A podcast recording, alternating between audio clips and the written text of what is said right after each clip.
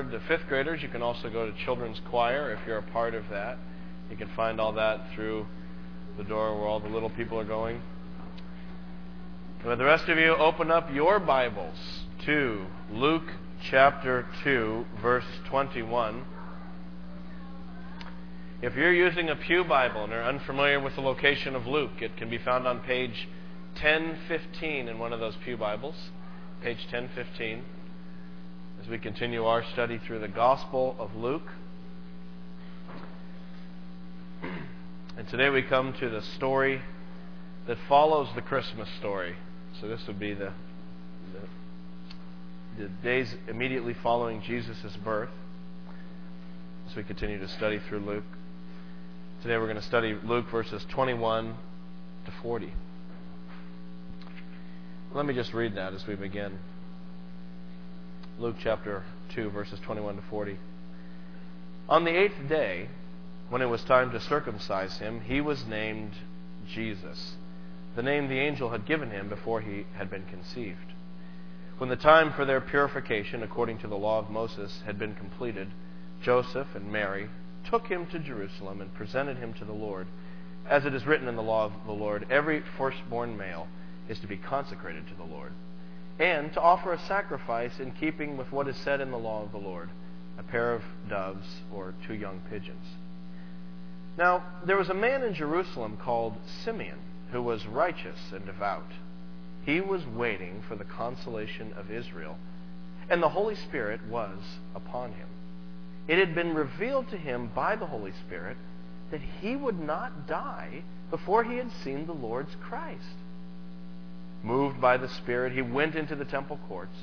When the parents brought in the child Jesus to do for him what the custom of the law required, Simeon took him into his arms and praised God, saying, Sovereign Lord, as you have promised, you now dismiss your servant in peace.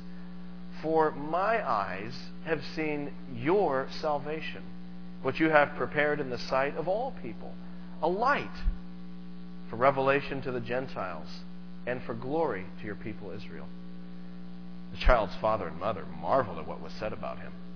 Then Simeon blessed them and said to Mary, his mother, This child is destined to cause the falling and rising of many in Israel, and to be a sign that will be spoken against, so that the thoughts of many hearts will be revealed.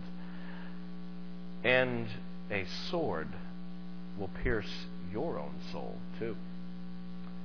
There was also a prophetess, Anna, the daughter of Phanuel of the tribe of Asher. She was very old. She had lived with her husband seven years after her marriage, and then was a widow until she was 84.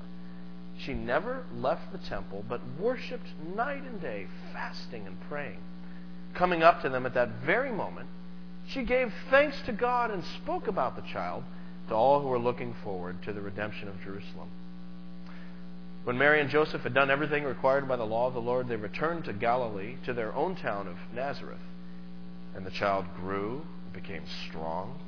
He was filled with wisdom, and the grace of God was upon him. Let's pray.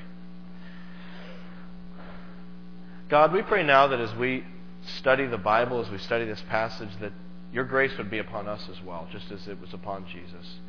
Lord, we pray that just as the Holy Spirit was upon uh, Simeon, that the Holy Spirit would come to us now and help us to understand the Bible.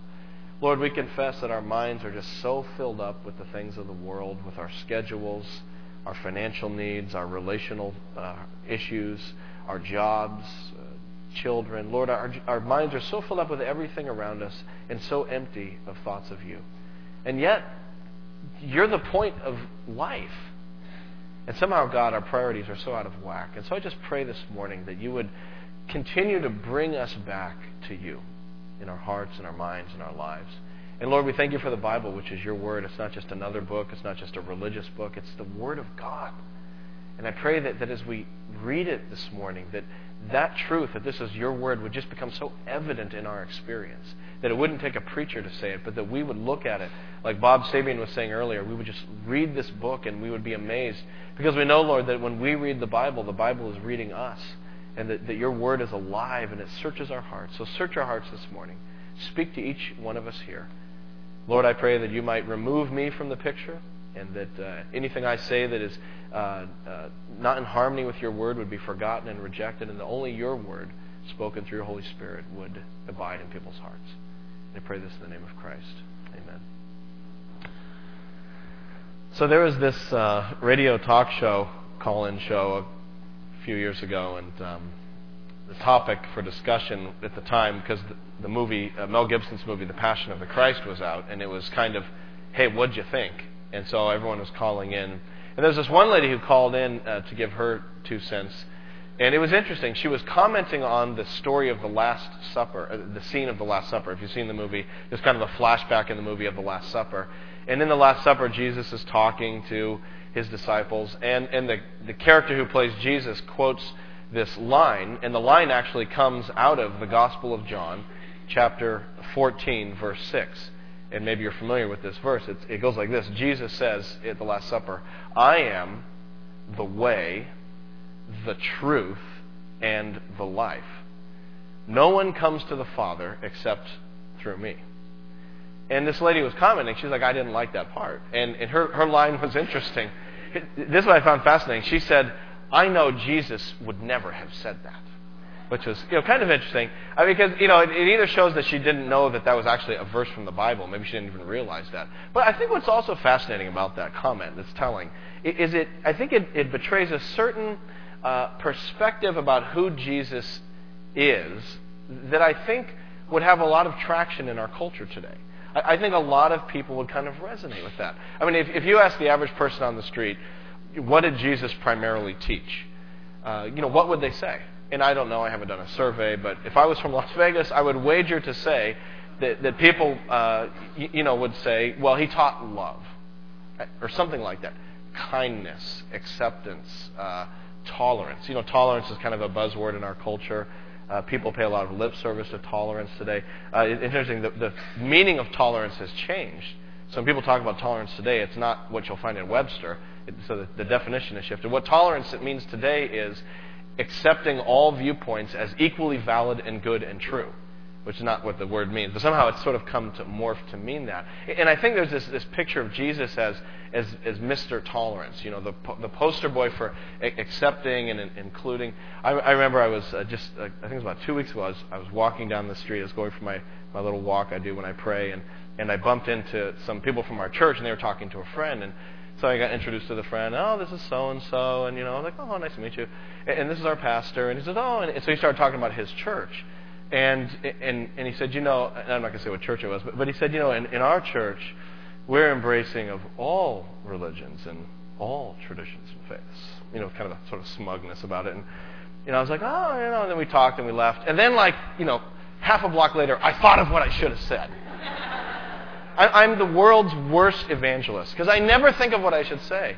You know, I, I, and as I'm walking away, I'm like, ah, well, maybe I shouldn't have said this, but I thought of it anyway. I, um, the, the thought was, I should have said, oh, you're embracing of all religions. Now, does that include Wahhabist Islam, like Al Qaeda? Do you, do you embrace that religion? Or what about white supremacist interpretations of the Bible? Do you embrace that? Or, or, or what about Satanism? You know, that's a religion. Do you embrace that? You know, so as you can tell, I'm not entirely sanctified yet. I have these kind of warm, fuzzy thoughts.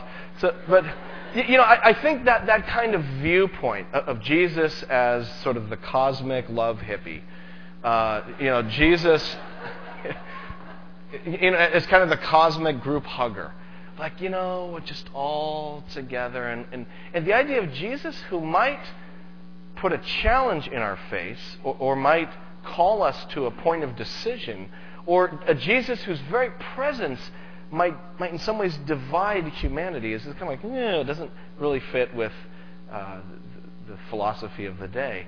But you know, Jesus is not only Savior, He's also Lord. Lord.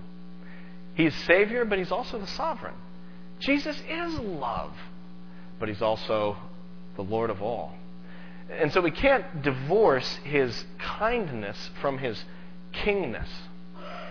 Jesus not only comes to save my soul, but, but like a king, he, I have to kneel before him and, and swear fealty to him or revolt against him. But there's not a, a, middle ground. When someone comes in and says, I'm the King of Kings and Lord of Lords, follow me, there's not a lot of in between room. It, it really uh, precipitates a kind of existential crisis in the human heart.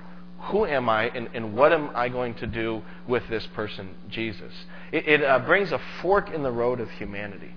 And so, the last couple Sundays, we've been looking at the salvation side of Jesus, that he's Savior, that he comes to save the humble and the lowly. But this Sunday, we kind of see that other side of the picture. And you have to hold the two together that he's a loving Savior, but he's also the King of Kings.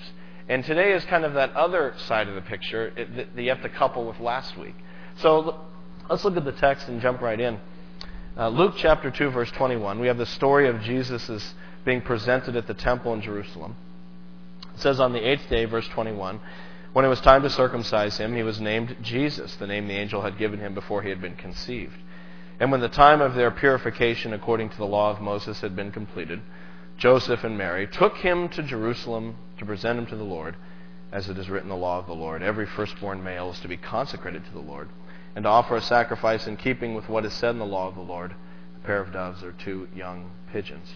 So here we have a, a picture of Joseph and Mary as faithful, obedient law keeping Jews. They're doing the law of God. They circumcise him according to the law of God. They name him Jesus, just like God told him to do. They offer their firstborn up to the Lord, which was in the law of Moses. And they uh, go through the ceremonial purification rituals that are talked about in the Old Testament. So the picture you have here is of these faithful Jews keeping God's law. And then into the picture comes this new character who's also a very faithful, obedient uh, follower of God. Verse 25. His name is Simeon. We haven't heard about him yet. He's a new character in the story. It says, Now there was a man in Jerusalem called Simeon, who was righteous and devout, like Joseph and Mary.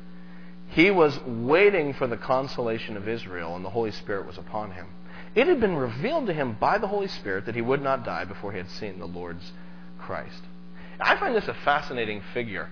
To, think of being told that you will not die until you've seen the Lord's Messiah. Isn't that interesting? Like, think about, you know, I'm just trying to put myself in his shoes. Think about how, would, how that would completely retool your life and, and change how you looked at everything and, and the importance of things in life. You know, imagine if an angel appeared to you and said, in your lifetime, you're going to see the second coming of Jesus. You know, it would be like, whew, it would, it would change everything. It would change how you spent your money, how you spent your time, how you affected your relationships. I mean, you would just be like kamikaze Christian. You'd say, I wouldn't, I don't care. I don't care about anything anymore. I'm just going to live full on for Jesus because, hey, I've been told that, that He's coming back. Um, you know, which maybe is how we should be living anyway. But, but you know, it, it's interesting. so I'm just thinking of this guy, how his life has been shaped by this revelation. And so he's waiting and waiting. We don't know how old he is. We get a sense from verse, as we'll see in a minute, from verse 29, that he's he's old. He's been waiting for some time. And I think, in a, in a sense, he, he represents faithful Israel, faithful, expectant Israel, waiting for the Messiah. And then in verse 27, moved by the Spirit, he went into the temple courts.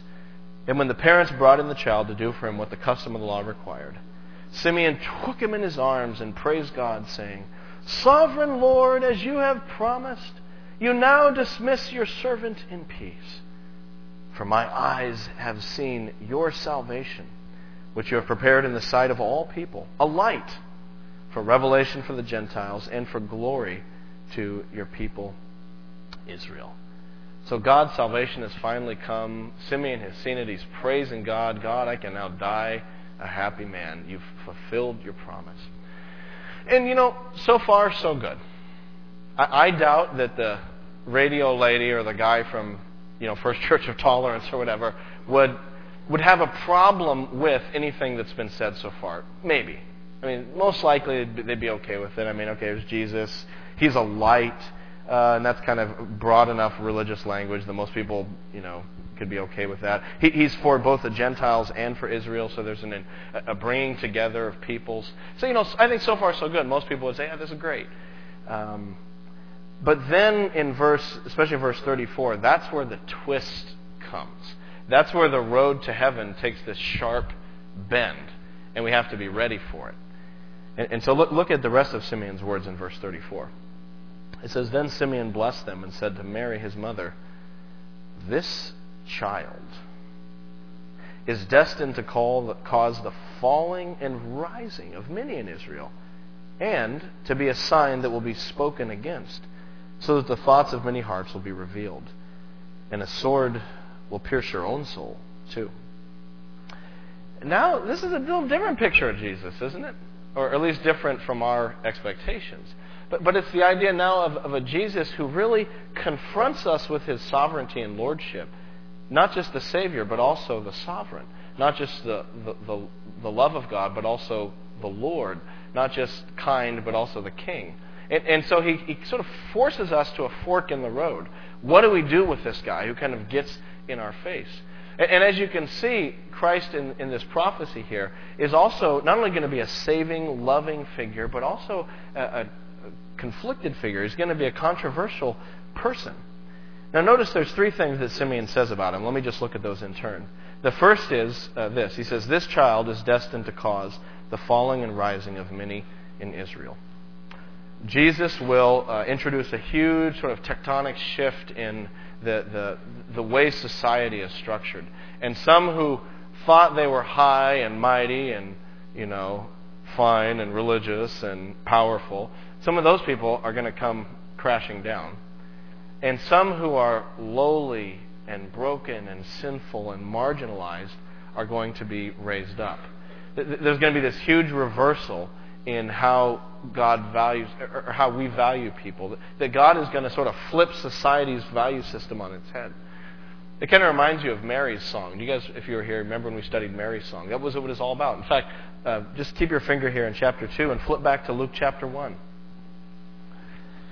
And uh, look at Mary's song, the Magnificat. It's on, uh, it's verse 51 is where I want you to look of chapter 1. Here's Mary's famous song. Verse 51, she said, He has performed mighty deeds with his arms. He has scattered those who are proud in their inmost thoughts. He has brought down rulers from their thrones, but has lifted up the humble. He has filled the hungry with good things, but has sent the rich away empty.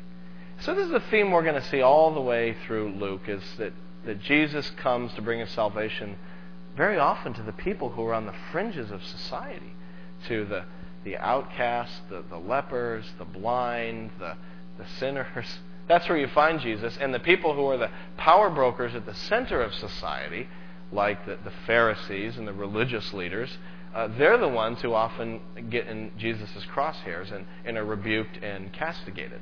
So there's going to be this great reversal that takes place. What I find interesting is that, going back to chapter 2, um, verse 34, is that this child is destined to cause the rising and falling of many in Israel.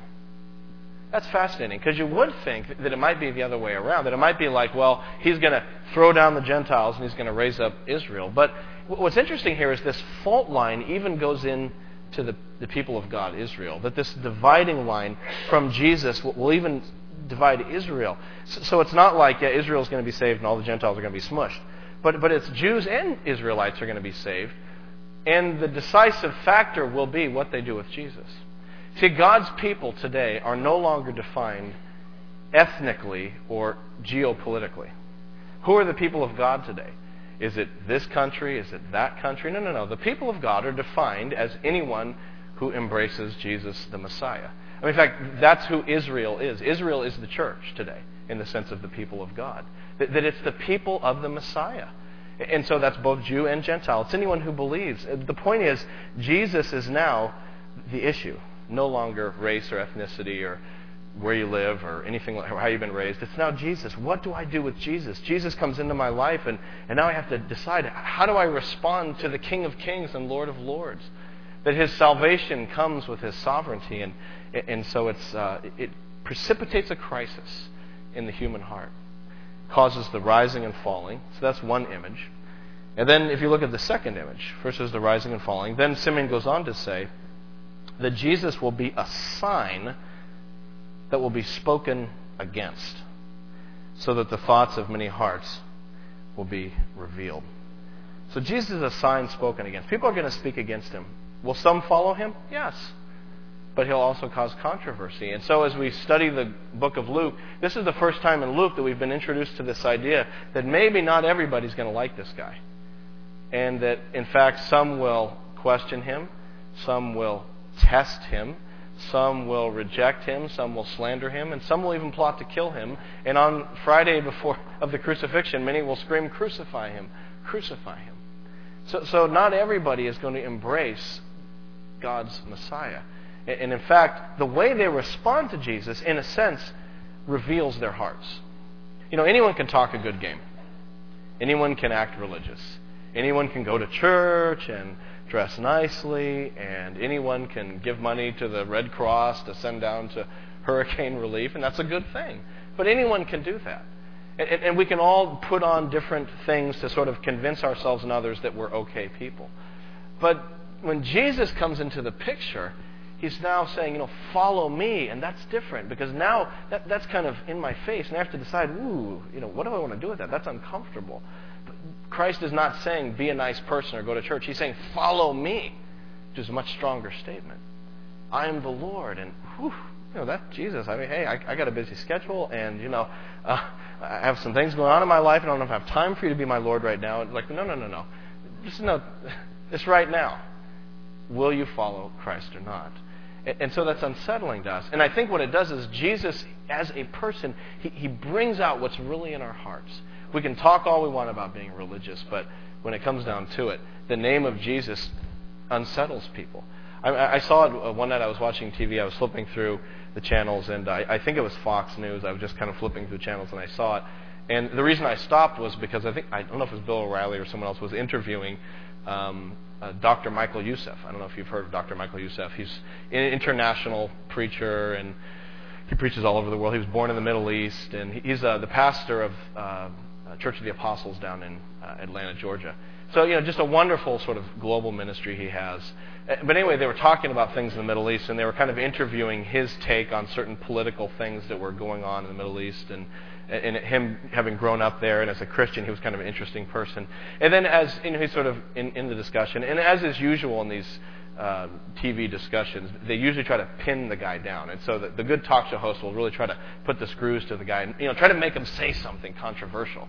And you know, he, you could just see him trying to pin Youssef down, and finally, Youssef just kind of backed out. And it was interesting. He said, hey, hey, look, look. He says, I'm not a political commentator. He said, I'm an ambassador of Jesus Christ. And I'm here to tell you that salvation is found in Christ and that you need to turn to Him. And, and you know, you can almost just feel everyone in the studio going, woo, you know, oh, change topic, you know, other discussion, move focus. And, and, and, you know, you can talk all you can talk about God and religion and church and opinions on things, but it is something so weird. You bring up the name Jesus, and it's something like mm, you know, weird, uncomfortable, awkward, because there's power in the name. There's power in the person, because he's the King. And we're not talking about ideas anymore. Now we're talking about Him. And, and, it changes things. And so he, he, reveals our hearts. He, he cuts through, he, he breaks through the unreality of our lives. And, and so it's, it's jarring, and many speak against it. You know, when I was thinking of, of this verse, one of the things I, I thought of as sort of an analogy was, was an intervention. Are you familiar with interventions? It's a kind of an extreme therapeutic technique.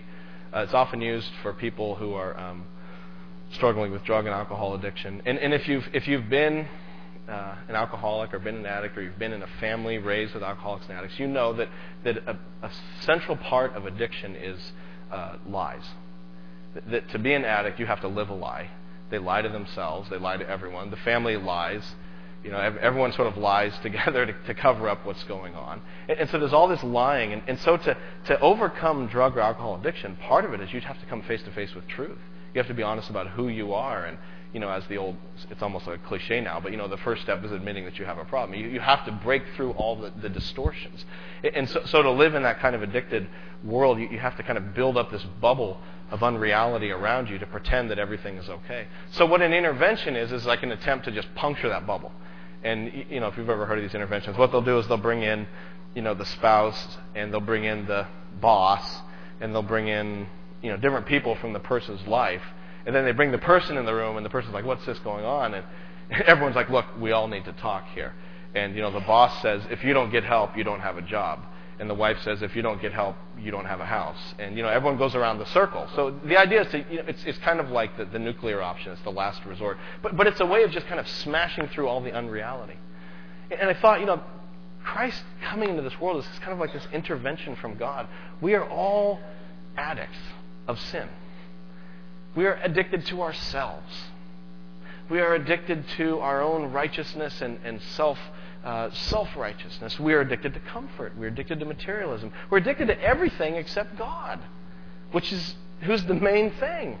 And we sort of shut him out, and we've, we've created this sort of weird unreality, this bizarre sort of matrix we live in where we think everything is fine, and, and I really don't need God that much. And, you know, I, I have a good job, and, and I think I'm doing okay, and, and you know, uh, you know, the Patriots are doing good, so I think life is good, and, you know, um, and I have my sports, and I have my hobbies, and I have my job, and, and I'm a good person. And I think it's okay. It's all okay. We're good. We're good. you know, then Christ just like comes into that bubble, and he pops the iPod out of your ear, and he turns off the TV, and he unplugs the computer, you know, and, and brings us out of our, our weird trance, and gets right in our face, and he says, Follow me. And, and that's very disconcerting.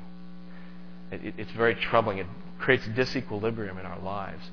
And he calls us to follow him, to not only be saved, but also to, to follow and to, to, to go with him. We, we not only need to do evangelism, people, we need to do discipleship. We need to tell people to follow Christ, but we also have to tell them to count the cost. That, that it's not just some sort of easy believism. I think one of the problems in the American evangelical church today is we are trying to do everything in our power just to get people into church. And we're willing to sell out anything we have to sell out to get them there. Even if we have to water down the message, fine. What, what do people want? They want positivity? Okay, we'll just preach positivity. Or, or what do people want? They want, um, you know, what, they're dealing with stress? Okay, we're just going to do a sermon series about dealing with stress. Okay, okay, yeah, we'll talk about Jesus later. But you know, you know, it's just whatever people need. Oh, people want, you know, high church, we'll give them high church. They want low church, we'll give them low church. They want emerging church, they want modern church, they want mega church. Whatever people want, we just got to do it because we got to get people in the church. And it's like, no, no, no, no. Our job isn't to grow churches numerically. Our job is to proclaim the gospel of Jesus and let God take care of the numbers. I mean, who cares? It's about, and you know, I don't ever want to have more people in a church than are also growing in depth as well. In, in, in, the process, then, we've kind of uncoupled evangelism from discipleship and have lost both in the process. We've got to keep them together. That, that we come to Christ freely by His grace, but that it costs us our lives, and it's a wonderful cost. It, and so, if we're going to be preachers of the gospel, if you're going to go into your workplace, you're going to go to school, you're going to stand up in your college classroom and stand up for the name of Jesus, expect to be spoken against. Don't expect that this message is going to be warmly embraced everywhere. Because Christ wasn't warmly embraced everywhere. Some did, some didn't. But we have to be bold and we have to be willing to identify with Him. So Jesus causes the rising and falling of many. He's a sign spoken against that reveals hearts. And then the third and, and the final image here, and we'll close with this one. He is or Simeon says, verse 35, a sword will pierce your own soul too. It's kind of interesting, isn't it? So he's saying to Mary, Mary, a sword is going to pierce your soul. It's a fascinating line. We, move then from the general to, to the specific of Mary's life. It makes you wonder, what is the sword? What's he talking about exactly? And to answer the question, we need to look at the, the scriptures. Lots of different interpretations have been given to this verse. What is the sword? When was Mary's soul pierced? Uh, a very ancient interpretation that goes way back to the church fathers was that it was doubt, that Mary would doubt, and that doubt would be this, the sword that pierced her soul. You know, the problem is it's tough to find that in Luke. I mean, Mary's portrayed very positively in Luke. Uh, so it's tough to sort of see that interpretation. Another interpretation that some people have used is that uh, Mary was, was going to be grieved by seeing her son suffer. Like any loving mother, if, if you were to watch your son go through what Jesus was going to go through on the cross, that would pierce your heart. Uh, and, and that's possible. You know, the problem with that, though, is that when you look later on in Luke, is that Mary is not emphasized as a character at the foot of the cross who's grieving. So, again, you've got to use the Scripture to interpret the Scripture. The Bible has to interpret the Bible. And, and so that, that's a possible concept, but it's like it's not echoed in Scripture. What, what I think, what I really think it means, and I think it's borne out in Scripture here, is that is that Mary would face the same moment of crisis as everybody else. That she would also have to face the fact that her son was King of Kings and Lord of Lords. And like everybody else, she'd have to say, This is not just my little boy, this is my Savior and the sovereign, and I have to choose too whether or not I will follow him. Uh, for instance, look over at Luke chapter 8. Luke chapter 8, verse 19. I don't want to jump ahead too much because we'll probably get to this text eventually. We'll get to event, chapter 8 in a couple years. And Luke chapter 8, verse 19. It says, Now Jesus' mother and brothers came to see him, but they were not able to get near him because of the crowd. Someone told him, Your mother and brothers are standing outside wanting to see you. And he replied, My mother and brothers are those who hear God's word and put it into practice. Now, if you're his mom, I think that would pierce. Not as a rejection, but as, ooh, am I really his mother? I know I'm his mother, but i am not his mother? If, if I, you know, am I his brother? Am I his sister? Have I come to my, that place in my life where I, I, I bow before him as Lord and Master, not only as Savior, but also as King? Um, and so that sword, that sword point comes into our lives. Have you ever felt that sword point? Maybe in a sermon, maybe when you're reading the scripture, maybe listening to just like a, a song on the radio that's a Christian song and it's got a good message to it. You just feel that, that sword point of the Holy Spirit just, you know, not like a butcher, but like a, a chief surgeon, skillfully putting the tip right on that thing in my life that I've not been wanting to address but God is like, hey, follow me, and that means that too. And, oh, you know, it hurts, but it also feels good. It's like, thank you, God, for pointing that out. Whatever it is. Is the sword point, you know, what's it touching on this morning? Is, as God says, you must obey my word, you know, where is that sword point touching? Maybe it's like some major bitterness and unforgiveness that we have not dealt with and we've not forgiven someone in obedience to Christ. Perhaps it's, it's a relationship that we know is not pleasing to God. Maybe it's some consumeristic sort of uh, you know binge that we're on that we need to step back from. Um, maybe it's you know who knows what. I mean, there's so many things it could be: attitudes, angers, uh, thoughts, things we say, things we do. Maybe it's alcohol and drugs. I, maybe that's where you're at this morning. You need to just face reality that you have a major problem.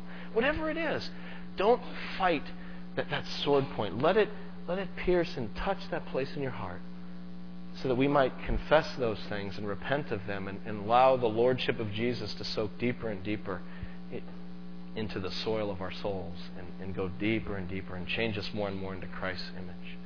Or maybe you've never really come to Christ as your Savior.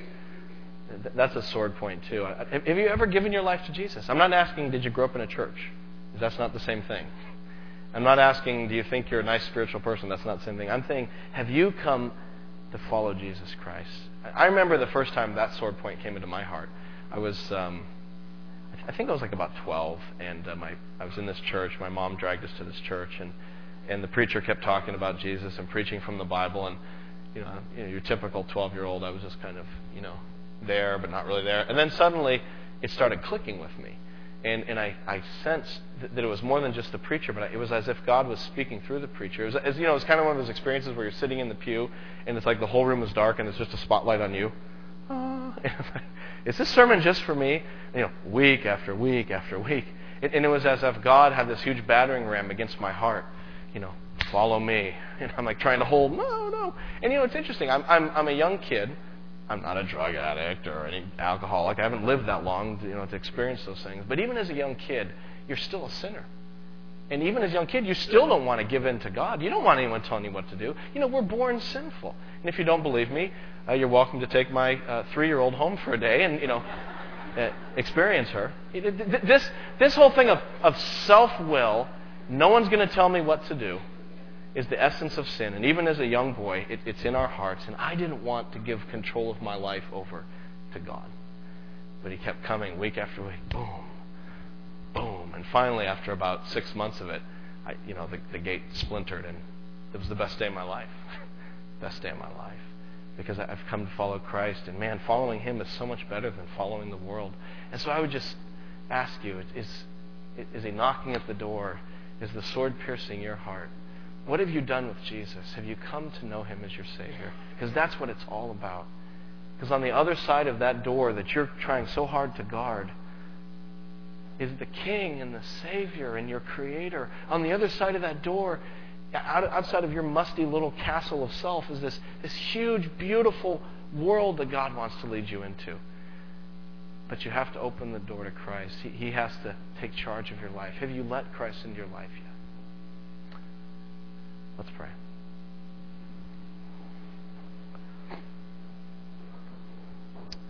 Jesus, we worship you this morning, not only as our Savior, but also as our Lord and King. Lord Jesus, purify our hearts. Don't let there be anything in our souls that would be displeasing to you. I pray for those of us who've been Christians for, for decades that you would continue to renew us and call us to deeper obedience.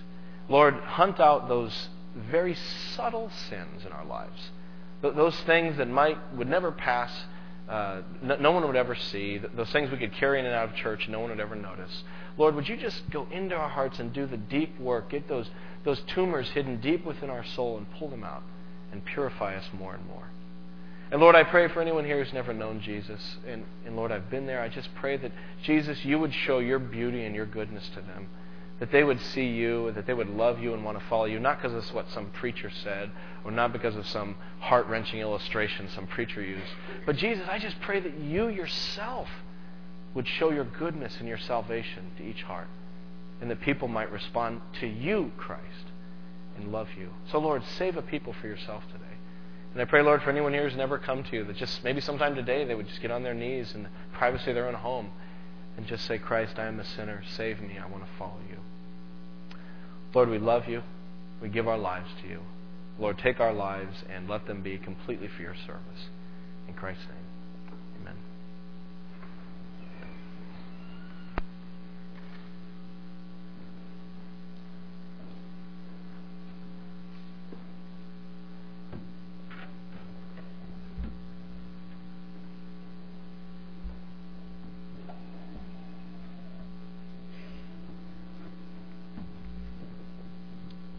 Let's stand together. But I'm going to ask you to grab those red books in the seat back in front of you. That's called a hymnal. Those of you who aren't familiar with that, like me, no.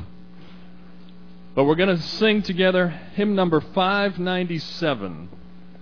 Take my life and let it be. We want to lift this up to the Lord, singing hymn number